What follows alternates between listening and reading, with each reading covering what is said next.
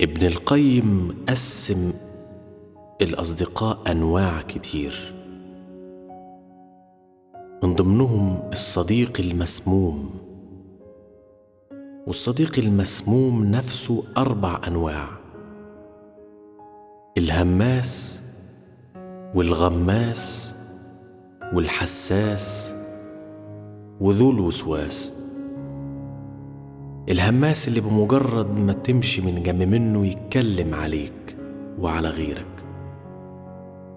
والغماس اللي ما بيظهرش في حياتك ولا بيسأل عليك ولا بيكلمك إلا لما بيكون في مصلحة عاوزها منك. الحساس اللي كل شوية يتقمص من أي كلمة قلتها وأنت بتتكلم معاه. وذو الوسواس. هو زي الحساس بس بشكل مرضي.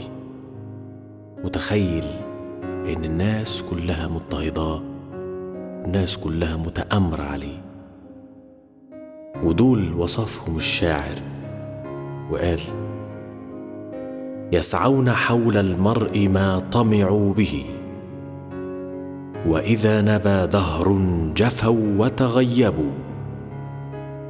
وترى الكريم لمن يعاشر منصفا وترى اللئيم مجانب الإنصاف.